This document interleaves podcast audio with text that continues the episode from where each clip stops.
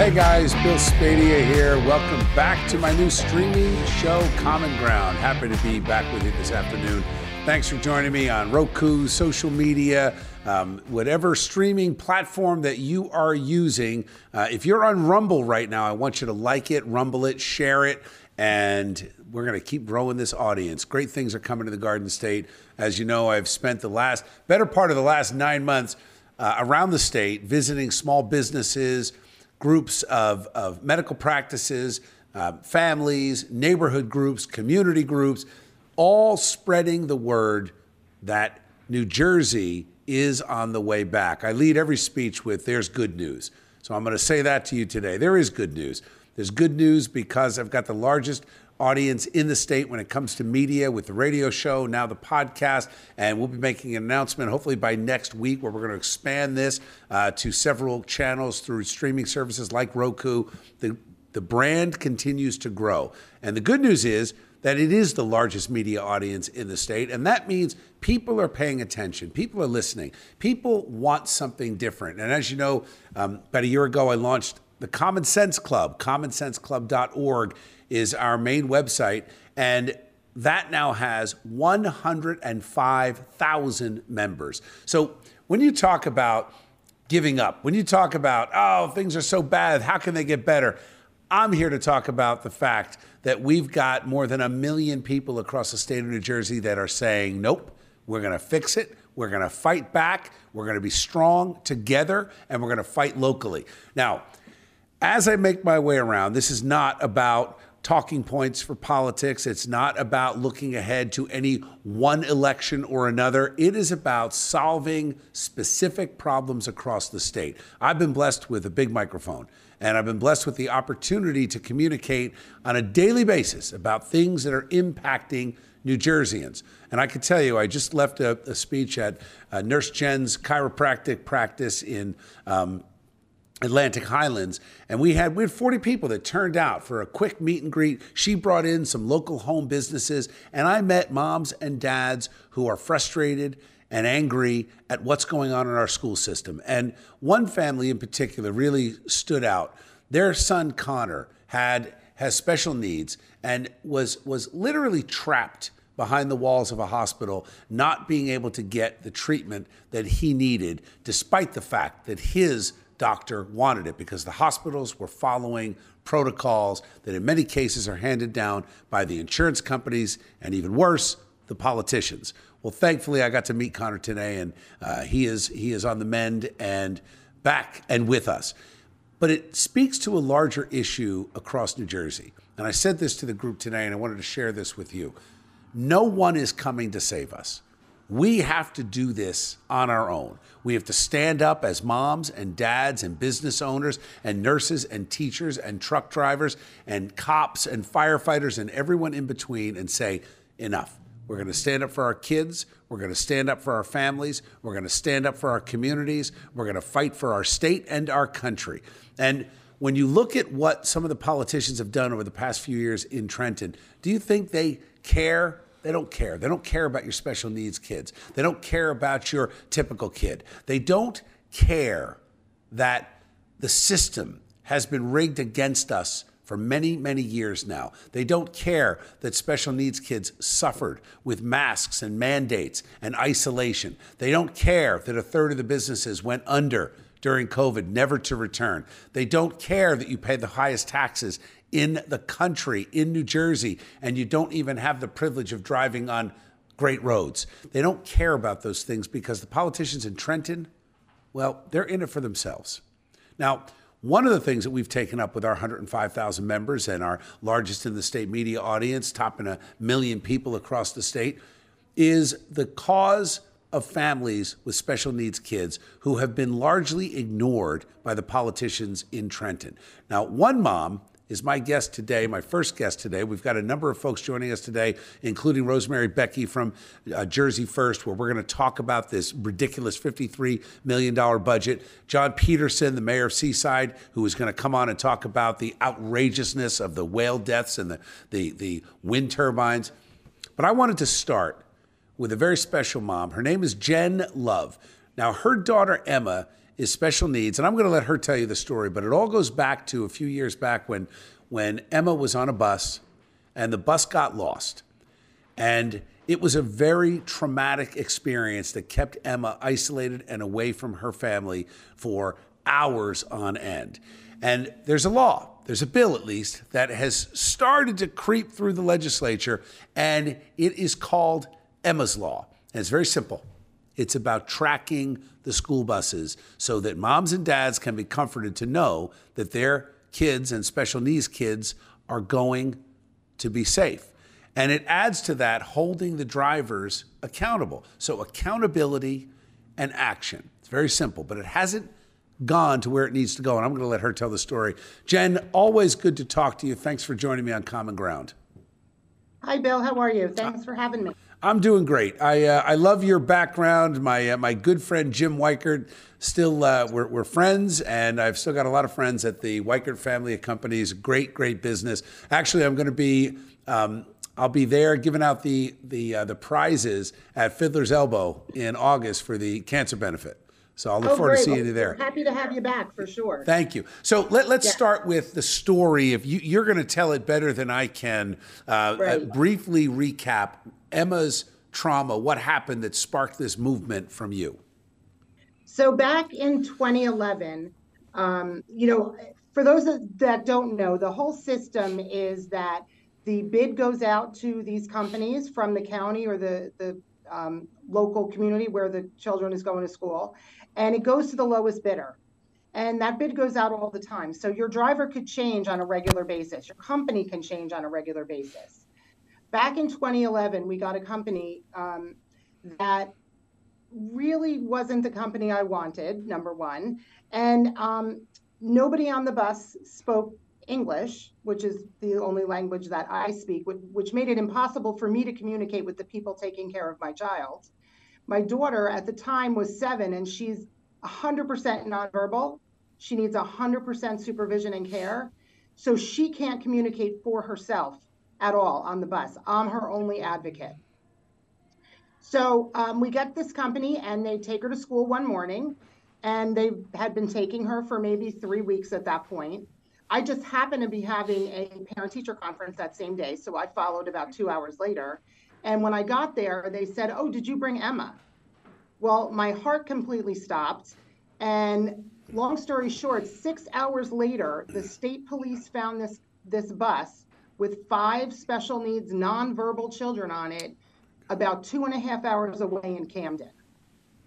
So um, that added. How did the bus end up there? Did you find out? Like, how did how does that happen? Was the guy on a joyride? Did he get They lost? I said they got. They said they got lost, um, which they had been driving. The route is pretty much a straight line right down the Garden State Parkway.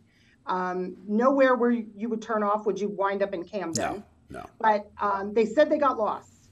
I wish I had pursued it more, but what I did then start pursuing is making sure that kids on these buses are safe, trackable, and accountable.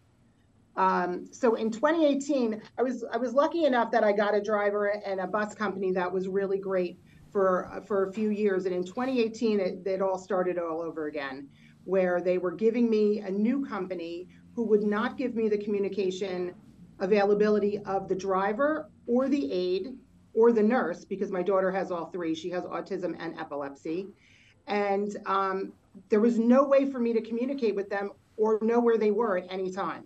So I refused to put her on the bus. Right. So that started. Luckily, I do work at a company that supports uh, our children, and I was able to drive her to and from school. We live in Cranford. She goes to school in Neptune. So it gave me four captive hours a day in my car, and that's where Emma's Law started. Wow. Um, at the time, Assemblyman Bramnick and I uh, wrote the legislation, and it's it's been creeping along. This has been going on since 2018. We did get it through the Senate. The uh, Senate Transportation Committee voted unanimously, but we can't seem to get it on the Assembly agenda. So this is where I, I believe we can come in and help. I mean, we have been able to move mountains by mobilizing parents and letting them know, hey, this is something that has to get done. Uh, and I want to publicize this as much as possible. You've come on the radio show a couple times. Uh, what? Who is the leader in the assembly that has taken this up? Do you have anybody yet? Yeah, um, Michele Matsikoudis is doing it. Um, and what the law says, so everybody knows, is that any vehicle transporting special needs children must have a communication device, a real time tracking device, Right. And real time surveillance. Simple. Simple. Exactly what you get in an Uber. That's exactly right. That's exactly right. Um, what do you? l- Let me ask you this, uh, Jen. What do you want to say to parents of special needs kids out there? Because I, I, I think you've got an incredible message. It's a message of empowerment. It's a message that you know you're not you're not crying victim. You're saying let's solve this problem going forward. And I, I, Right. I think that th- there's a disconnect with a lot of folks in Trenton when it comes to our special needs communities. And I think there's a, a thought of a lot of people that, oh, you come to New Jersey and this is one of the best places to be. And, and, and I know that it is, but you've got so many cracks in the system. Uh, what do you want to say to the parents out there that are feeling desperate? And- And are there are there groups out there? Are there people? Are you do you have a support group that people can call into and, and work with? Well, I do have a Facebook page for Emma's Law, and I communicate with a lot of parents who have just horrific stories of Yeah. the same thing that I went through. I'm fortunate because I have the ability to be able to take her to and from. But a lot of parents have to get to work. They have no choice but to put their child on a bus and just hope for the best. And that's not good enough when it comes to our kids. It really isn't. Um, you know, typical children can communicate with their parents because every kid has a cell phone Right. Our, our children can't do that. And so they're, we're immediately putting them in harm's way. You know, we teach our kids when they're little, don't get into a car with strangers, right? Well, you're asking me to put my child, who is the most vulnerable, into a car with strangers and hope for the best. And that's, that's not good enough. You know, it always comes down to money. Um, thankfully, the, the head of the Transportation Committee for the Senate um, shut down the president of the NJEA because they came in opposition of it because of money. And he held up his cell phone and said, Come on, I, I know where my grandchildren are and they live in Florida. This So- is a no brainer. And it really is. Jen, did this happen no-brainer. with the current head of the NJEA? Did Sean, Sean Yeah. so you're telling me Sean Spiller, who is the mayor of Montclair, who wants to run for governor in 2025, opposed Emma's law because of They cost? showed up. Wow. Absolutely. They showed up and they um, they were the only other group that showed up to testify against it. And thankfully, the head of the, the Senate Transportation Committee, and his name is escaping me right now, he, he shut them right down. Yeah, But good. that's really atrocious that It's the, terrible. the group that's supposed to be taking care of our kids Yeah. Is nickel and So, diming taking care of Jen, what we're going to do is I'm going to reach out. I'm, I'm hosting a series of events in Atlantic City where where the Republicans are going to be gathering over the weekend. Um, many legislators are going to be joining me for uh, dinner on Friday night, and I'm going to talk to them about this, about Emma's Law. My hope is that if if we can uh, get a number of additional co-sponsors and hit this from a number of different angles, I think we can move the mountain because it's got to get to a broader base of elected officials. So I'm going to work on that on my end. I'd love to have you back on the radio soon as an update. And uh, if you can. Tag me on your Facebook page so I can share it through our social media network. We've got a really extensive network that we can share from Twitter to Instagram to Facebook. So it's it's um, Bill Spadea official on on Facebook. If you tag me, our team will make sure that gets shared. So let's spread the word. Good luck. Hang tough, Thank and Bill. I'm here for you. Thank you so much. Okay, Jen. Thanks for joining me. Bye. Bye. Best everybody at Weichert. Thanks. All right, that is Jen Love. My call in number is 973 891 4421. This is the kind of thing that we have to talk about. We have to talk about it often, and we have to get this into the minds of the public. Now, think about that for a minute. Think about what you just heard. A mom of a special needs 11 year old had an issue where her daughter was traumatized at that age, nonverbal, on a bus that somehow ended up in Camden, two and a half hours away, lost for six hours. Come on, you know, you, could drive up and back. I, let me, I can tell you this firsthand. You can be all over the state in just about every county in six hours. So I don't, I don't buy that. I don't know what happened, but at the very least, there is no question that we've got to get a handle on this. And the fact that the president of the New Jersey Educators Association, the NJEA, the largest teachers union in the state, one of the largest public worker unions in the state, would oppose something as simple as accountability on our buses that are that are responsible for the protection of these special needs kids, Sean Spiller, mayor of Montclair, NJEA president, and talked about candidate for governor in 2025, opposes Emma's Law because he doesn't like what it costs. I think that is an utter disgrace. I hope you remember that. And specifically for my Democratic friends, remember that when he's running in the Democratic primary. Reprehensible. Speaking of money, let's transition to uh, something that we talk about often. When you talk about Rose, uh, when you talk about uh, Emma's Law, we talk about uh, Billy Cray's Law, we talk about some of these simple fixes that can hold people accountable and protect the most vulnerable. You're not talking about a lot of money. And the state budget, I don't know if you know this, has exploded on us in the past few years. It went from 35 billion plus or minus in the last year of Chris Christie to 50.6 billion last year to a whopping 53.1 billion dollars this year. That's a 46% increase in 5 years. Now, the governor, Governor Murphy, and the Democratic majority are fine pushing a budget that is almost 50% higher than it was 5 years ago. Meanwhile, we can't get the money to fix the roads. They're complaining about the money for Emma's Law that would hold school buses accountable to the safety of special needs kids, all while they're wining and dining their fat cat friends and lining the pockets of special interests and insurance companies and big medicine. You think about if we applied fairness to this, where's the fairness? For the families of special needs kids? Where's the fairness for working families who are putting food on the table because they work three jobs? Where's the fairness for the taxpayers in New Jersey that are paying now an average of nearly $10,000 in real estate taxes?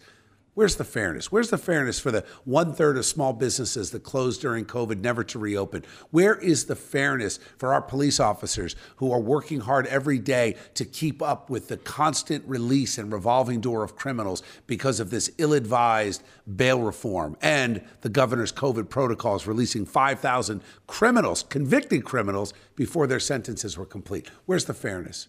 It doesn't exist.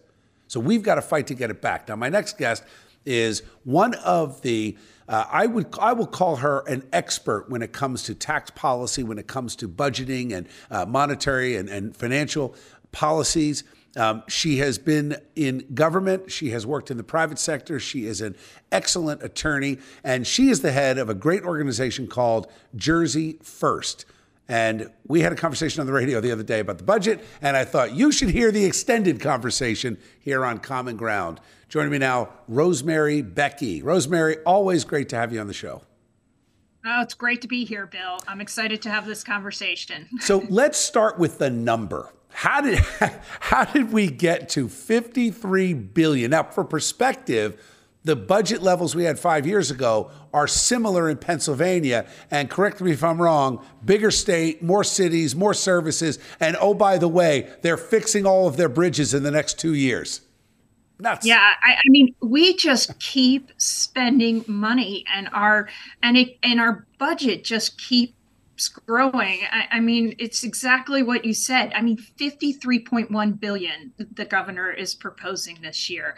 It's unbelievable. In in the time that he's been there, it's been more than a 50% increase in our spending. It's it's completely unsustainable. And let me understand this, Rosemary, because you, you've looked at this detail. We've got a debt in this state that tops $200 billion.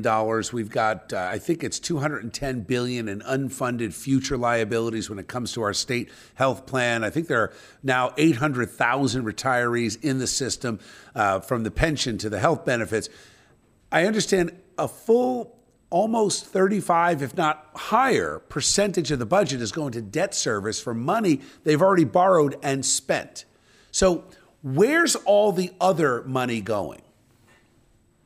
So, all the other money is going to fund all sorts of new programs and and it's again it's completely unsustainable what we really and and we just keep increasing the taxes to keep up with it and and we've really got to approach this in a way where we're reducing our spending, right?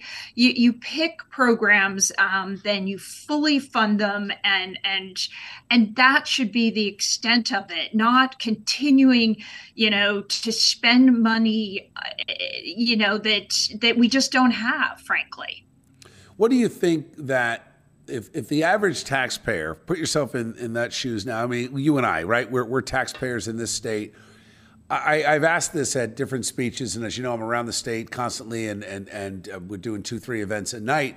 And I always ask the question: you know, the budget's gone up 46 percent since five years ago. Are you getting 46 percent more in services? I've yet to get a yes on that question. No, we're definitely not. And and look, there's such simple things things we can be looking at changing, right? changing the retirement system for our state employees. You know, we can also change the healthcare system. I mean, these are tough choices, but we've got to start to make some changes, start to control the costs and the money we're we're spending. Because again, you can't keep taxing people. Um, you know, we have some of the highest corporate taxes in the country, the highest highest, I should correct myself. Right. Um, the highest personal income taxes, I mean, you already said, said are property taxes. I mean, on average, think about that $10,000 for on average in New yeah. Jersey. Um, you know, we have a really high gas tax as well. Um, and families can't afford it. They really can't because most of their money is is going straight out the door in taxes in this state. You know, I I um, having a conversation with my friends at New Jersey Business and Industry Association. Uh, we talk about with their annual report, they've shown clearly we're losing somewhere between 2.1 and 2.3 billion dollars a year in adjusted gross income. So not only are the taxes going up, but those with the means are moving out. So Seven out of 10 moves are out of state, three out of 10 are in state. We're not getting the high earners coming in paying more taxes. The high earners are walking out the door, and others are moving in, and the burden on all the middle class just tends to rise. Um, we, we talk about healthcare. No one, to my knowledge, has done an audit of big companies like Horizon and the practice of how they do their billing when it comes to um, a well visit, for example, and a management fee. And as I've looked at this with my friend Doug Forrester, who's, you know, former candidate for governor, ran the pension system under Tom Kean, we estimate there's between five and seven billion dollars just in the fees that are being charged. So I, if you could take that down by a third and and take that 2 billion and put it back to the taxpayers, you could change the world. But the other thing, and I wanted to ask you this, the governor's walking around talking about a surplus because we had high tax revenue. So what's happening with the surplus? Did they just plow it right back into more spending? They they are, but right now he's sitting on it, right? And he isn't spending it. Um, but and and what he is spending, he's buying new SUV vehicles and other things with that money. Um, it's it's not being properly um, handled, and and it should be used in, in more appropriate ways. Um, and, and again, there's so much that we can be doing to drive down our spending and paying off more of our debt, you know, so that things so that it's more sustainable here. I mean, our property taxes are are just continually going up. And I think, you know, we hear from a lot of folks at Jersey First, while the rate might not be going up, maybe the assessments are suddenly going up. Right. I think it's been reported in a number of areas that towns are completely, fully reassessing the values of the properties. And so, again, people are seeing these costs, you know, these hidden taxes um, that are, you know, really weighing them down. Well, and you touched on the gas tax, and I, I have had many conversations you know, most people know I oppose the gas tax. I had a battle with Governor Christie over the gas tax uh, and Senator Oroho. And my bottom line is, I am actually not philosophically opposed to user fees. I actually like them. I like beach tags. I like the fact that excuse me, a, a, small town could charge a beach tag fee, so the the day trippers are paying to offset the cost of the lifeguards and the beach cleaning and the replenishment and all that, uh, instead of burdening the local homeowners. That said. You don't put a gas tax in and make it the highest in the country and the biggest increase, and then cede power away from the legislature to the Department of Transportation. Now, the elected representatives can't even vote on it unless they repeal the, the original law, which I want them to do, because even our friends in the skilled trades who are it, we're all in favor of the gas tax. Every time I have a meeting, Rosemary, every time I give a speech on this in front of the construction trades, union, non union, I get the same answer. We supported the gas tax. We were mad at you, Bill, for, for opposing it but it never was spent the way it was promised. Never. Yep. And, and that's the key. If we took a billion dollars from the Rutgers subsidy and two billion from the overpaying on fees for the health system, we could put two billion into the roads and put all these guys back to work. Anyway, where do people go and find you, Rosemary, uh, if they want to learn more about Jersey First and your mission to bring some fiscal sanity to New Jersey?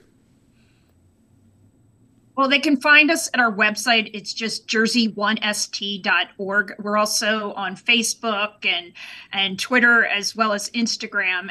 And I will share with you, Bill. I mean, we are really focused on the affordability issue. We're working very closely with our friends at NJBIA this year and some others around the state to really kind of push that messaging because we really have to push our governor to get the, the spending under control.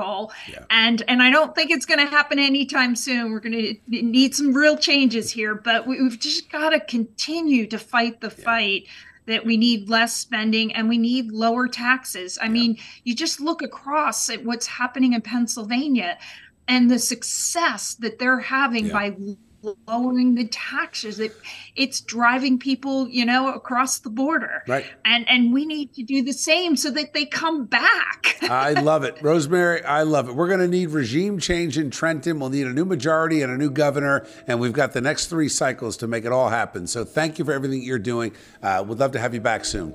Thanks rosemary. Great Thanks for having me. All right, you got it. That is Rosemary Becchi. She is an expert, uh, not only a tax attorney, but tax policy expert, understands uh, monetary policy, fiscal policy.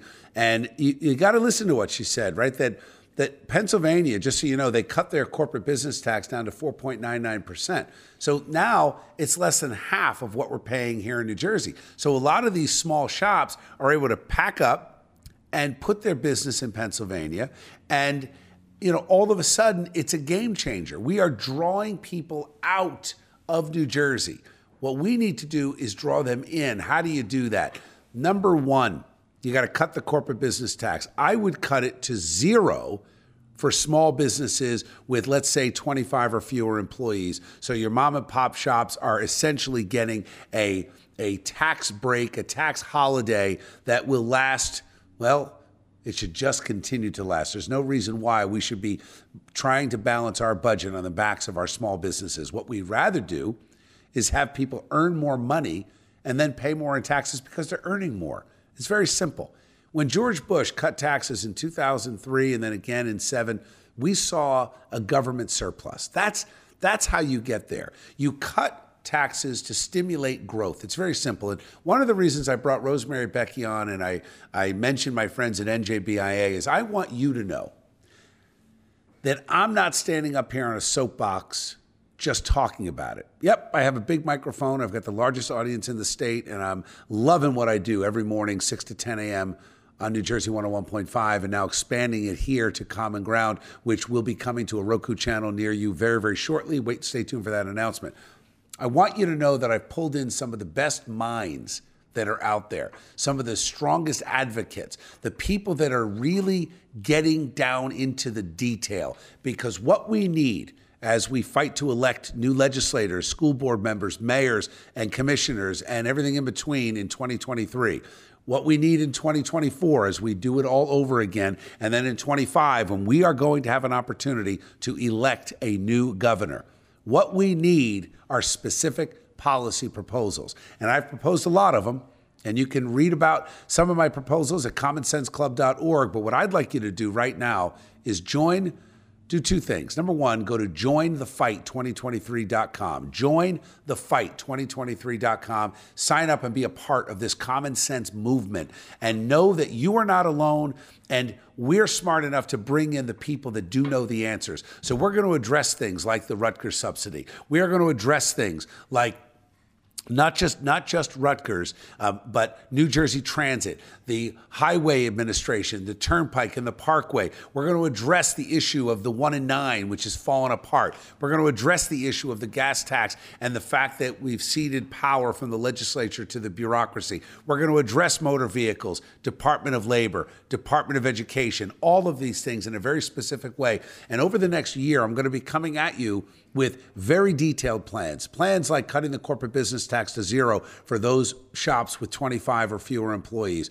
Uh, a plan to have a universal beach tag that can be shared by towns that opt in. A plan that is going to uh, get our skilled trades back to work, a plan on how we can afford cost of living adjustments for our firefighters and cops. All of these things. We need to get back and spend the money in the right way. Look, we can't have a government without taxation and without some spending.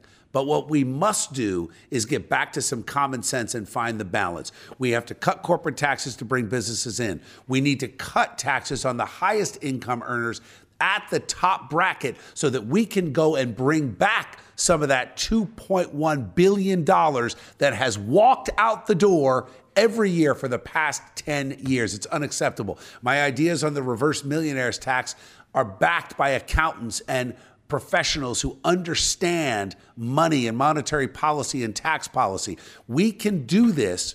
And I promise you that I will bring in the experts and the skilled folks that can get the job done. We are building a team over the next couple of years that are going to help me help you revitalize this state and bring it back. Now, one of the things we're going to do, and I can't wait to do this, is put a nice red line, maybe we'll go with an X, on the boondoggle debacle that is the governor's energy master plan, which includes wind turbines. Wind turbines, I should add, that are not only contributing to the death of wildlife and our marine life, whales washing up dead, dolphins washing up dead, a detriment to Bats, you don't think of that, but yes, they're actually, according to the Forest Administration at the U.S. Department of Agriculture, one of the biggest leading killers of bats, which is upsetting the ecosystem in so many communities, is our wind turbines. But right now, we have a crisis off the Jersey Shore. We not only have had some 13 whales wash up dead, bruised and beaten and, and destroyed by passing ships, it's all because, according to many experts, if not most, because of the mapping that's happening for these wind turbines that are going to be a thousand feet in the air. And by the way, filled with diesel for backup engines, oil to keep the gearboxes lubricated. So don't think for one second this wind boondoggle is anything but a money grab for the oil companies that are investing in it, anything but a money grab for the governor who is looking to run for president. This has nothing to do with you and their mapping is disrupting the sonar, the way that these, these mammals in the ocean find their way around. So they're crashing into ships and they're washing up by the dozens. This is an actual environmental crisis, not to mention the capacity factor of wind power, not to mention the usurping of local rights and land rights, not to mention the fact that they don't do what they are telling you they're going to do but right here in front of us, dead whales washing up on the beach. So let's let's bring in my friend. I, I have to tell you, he's got, uh, he, he really, uh, this has hit hard because John Peterson is one of New Jersey's great mayors. He is a guy that understands the Jersey Shore. He's a guy that understands his constituents. You know, I've been saying for years that we have to build local and build this state up from the ground up. Well, one of the champions of local, his name is John Peterson. He is the mayor of Seaside Park and he joins me now. Mayor, great to have you on the show. How are you?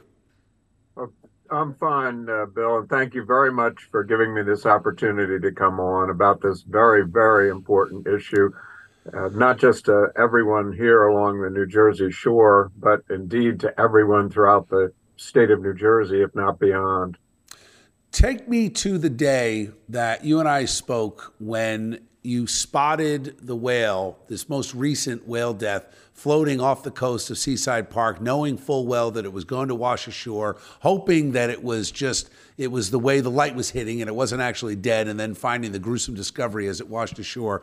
Take me to that day and the reaction of the people on the beach, then to the necropsy that uncovered what I, I think we all suspected to begin with.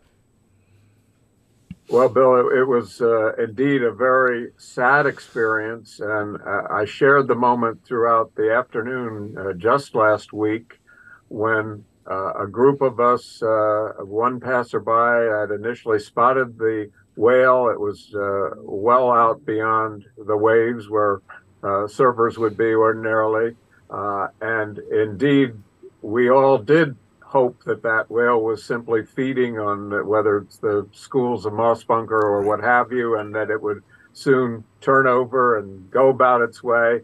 Uh, and obviously, uh, as the moments passed, we all knew that that would never occur. Uh, we had fishermen, we had beach walkers, people who come to Seaside Park and the shore just to enjoy the winter off season and stroll, walk the beach, and we were all together in one very very sad moment all age groups and different kinds of people. And I, everyone really had tears in their eyes when they realized that, that that whale was deceased. And our town yet was experiencing one of these sad moments. And that became uh, the these magnificent creatures number 13 uh, which is washed ashore now with just this brief uh, period of time, less than two months. Uh, it was very, very sad. Let me ask you, um, and it, it, it is certainly is emotional. There's no way for it not to be. I mean, anybody that appreciates and values nature and God's creation, and you say, wow, um, in the interest of development, certainly there is a toll that is taken on certain wildlife. That's happened. We understand that. There has always been, though, to this point, a balance. We've had a balance between development, we've had a balance between the politicians and the big companies. I see with this, there's been no balance. The governor just says, we're not going to talk about it. We're going to move past it. We're not going to talk about it. And there have been a lot of questions raised about whether or not um, interests that are friendly to the governor, uh, whether they're corporate interests or even he's been accused of having family interests. I don't know. Um, you know, we'll see as as evidence surfaces. But he's been accused of having um, such a cozy relationship with these companies that he was willing to bring them in no matter what the expense. But what do you say to the folks that say, wait a minute, John, wait a minute? That necropsy showed a crushed skull. That was a that was a whale hit by a boat. The wind the wind turbines aren't even up yet. Um, absolutely, uh, Bill. Those that uh, say, "Oh, that's the answer," answer, end of story, are, are simply sweeping it under the rug. Uh, the real question is why on earth are these uh, beautiful, magnificent creatures now suddenly being struck by vessels in this kind of these vast numbers?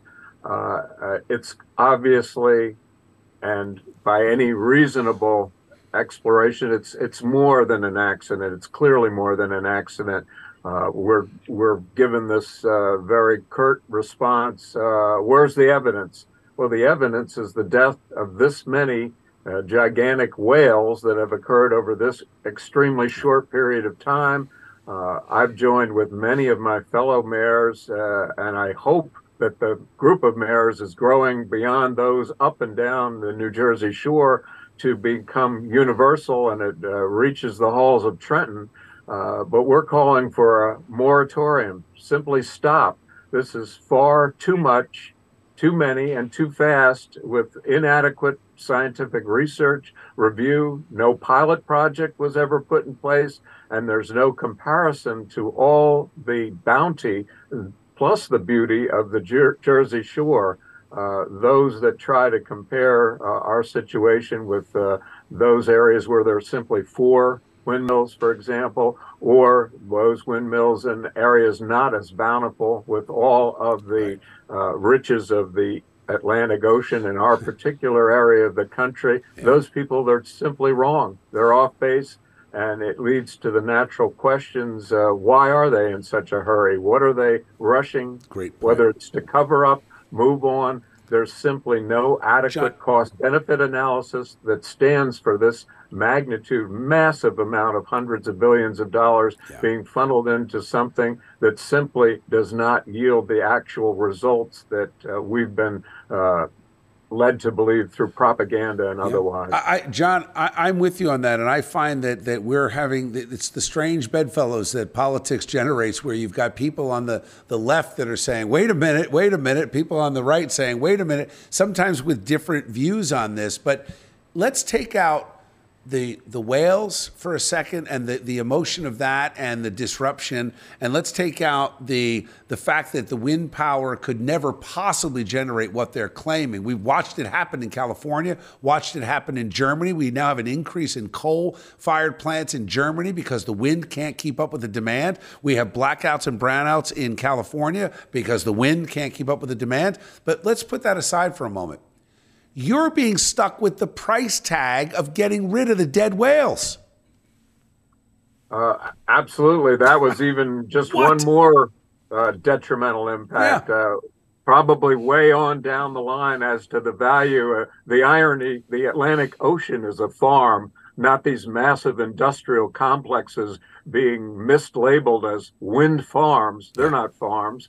They're massive industrial sites. The farm is the ocean itself. And indeed, we were fortunate, as you uh, stated, to have a large, varied group of commercial fishermen, recreational fishermen, those from every kind of political stripe groups all came together in a rally just two weeks ago to call for a moratorium. Stop this. Let's Yeah. look at it. Let's have a sensible, realistic, open public forum about this, which has not occurred. No. The only forums were those uh, often referred to kind of in the dead of night through virtual platforms right before the holiday season. Yeah. By and large, there are uh, not in person hearings held on the New Jersey shore. No. But that coast way down the line, if you uh, you can't even put a price tag on the, the threat that this is jeopardizing our environment, the Yeah. fishing industry, and the like. But bottom line, once the uh, final uh, necropsy was performed on the the animal through the good work of the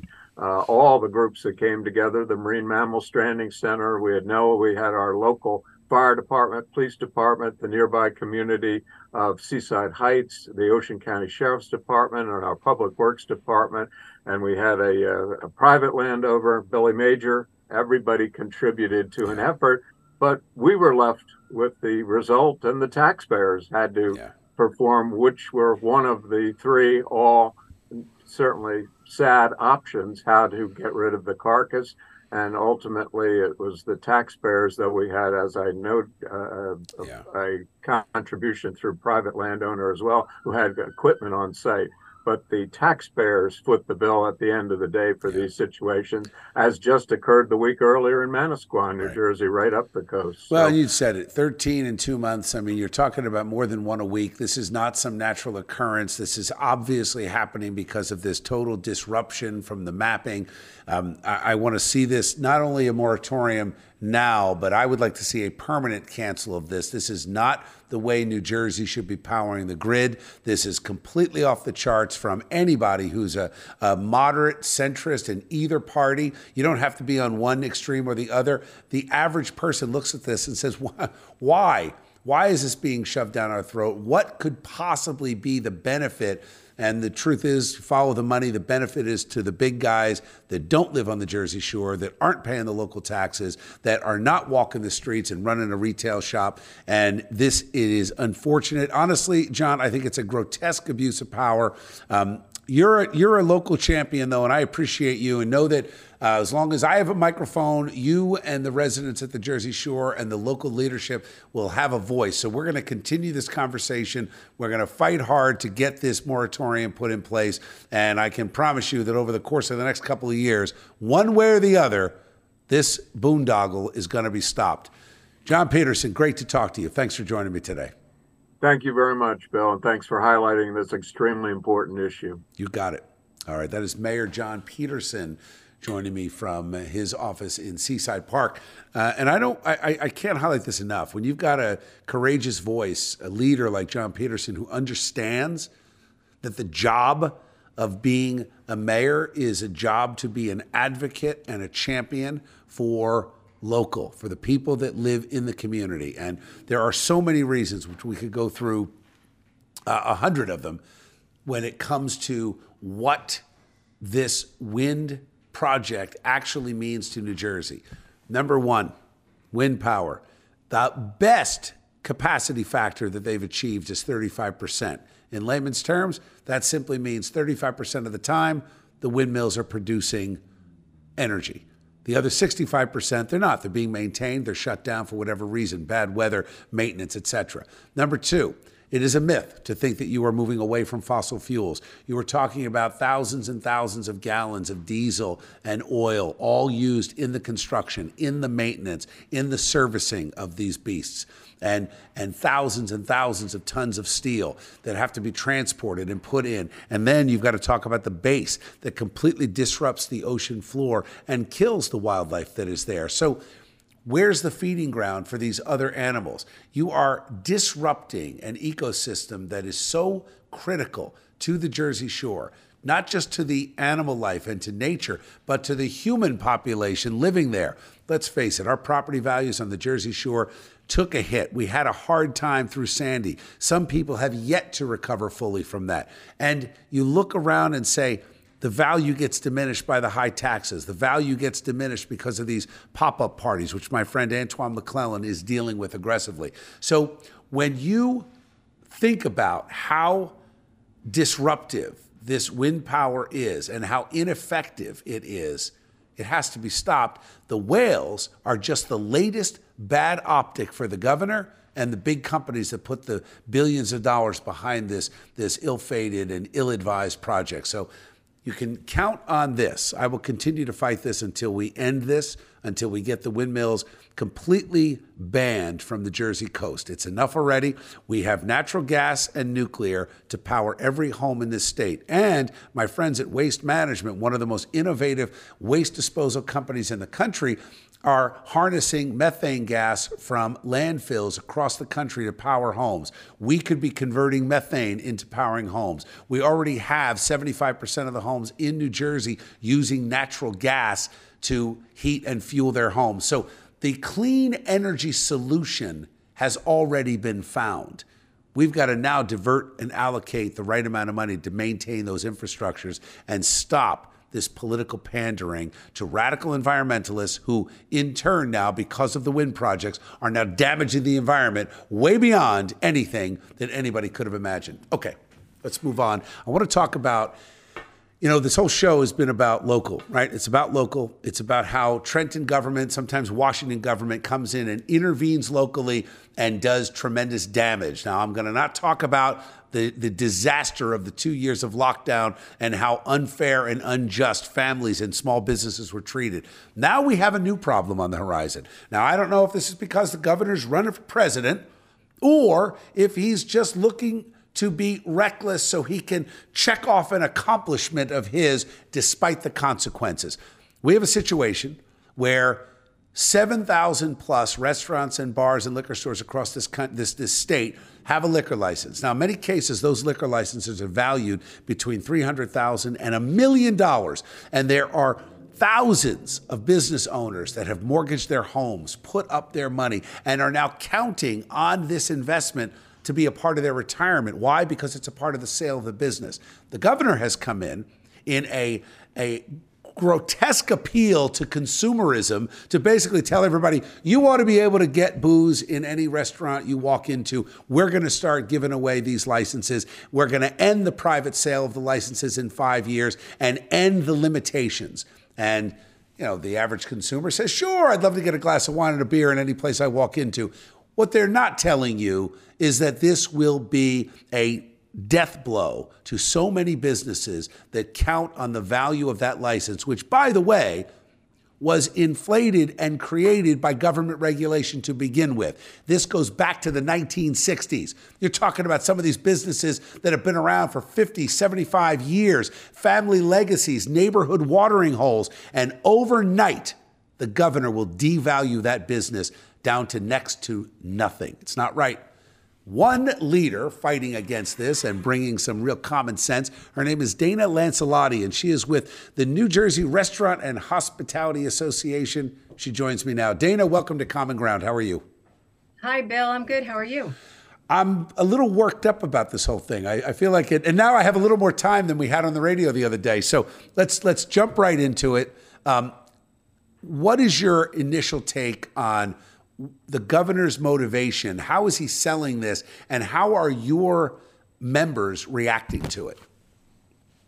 Wow. So, uh, well, we do. We we have a diverse landscape of members. So we we certainly support more than just the the restaurants that have licenses, liquor licenses. Um, we also support BYOBs and right. breweries and wineries and lots of tourism entities. But um, but yeah, we we I, I do see this as a, a, focus on on revitalization of downtowns for sure. Um, and we are we're in favor of that portability opportunity for licenses and more accessibility that way. What what's really really concerning is the the sort of the rapid movement of this plan and the fact that it would you know it does call for putting new licenses out on the market and an ultimate goal of having unlimited licenses which to, to that In five years right it, it, yeah, five or six yeah. years is is the plan's uh, time frame, and that's incredibly uh, speedy in a in in a situation that has been an issue for so many years. This I have members on my board who were here 30 years ago having this conversation. They have never come to a solution that everyone could agree on that seemed like it would make sense. So it bubbles up and then it, it dies out. And and unfortunately, none of us think the system is is great. We all agree that there needs to be a change. So quite honestly I was glad that it was it was being examined again, and I was glad that I got to be here for this. Um, and then they go the, crazy like they always do. They go too far. Let me ask you, Dana. You and I talked about this briefly on the radio. What about the? I think the number is uh, there are fifteen hundred. Maybe there are more than that. Licenses not being used. They are dormant and they're there and they're concentrated in city areas because it is weighted toward the population. When in reality, with all the movement out to the suburbs, you could easily take those licenses and distribute them, sell them, figure out a way to, to get them out into the local communities. What's the conversation on that? Why not start with those licenses first?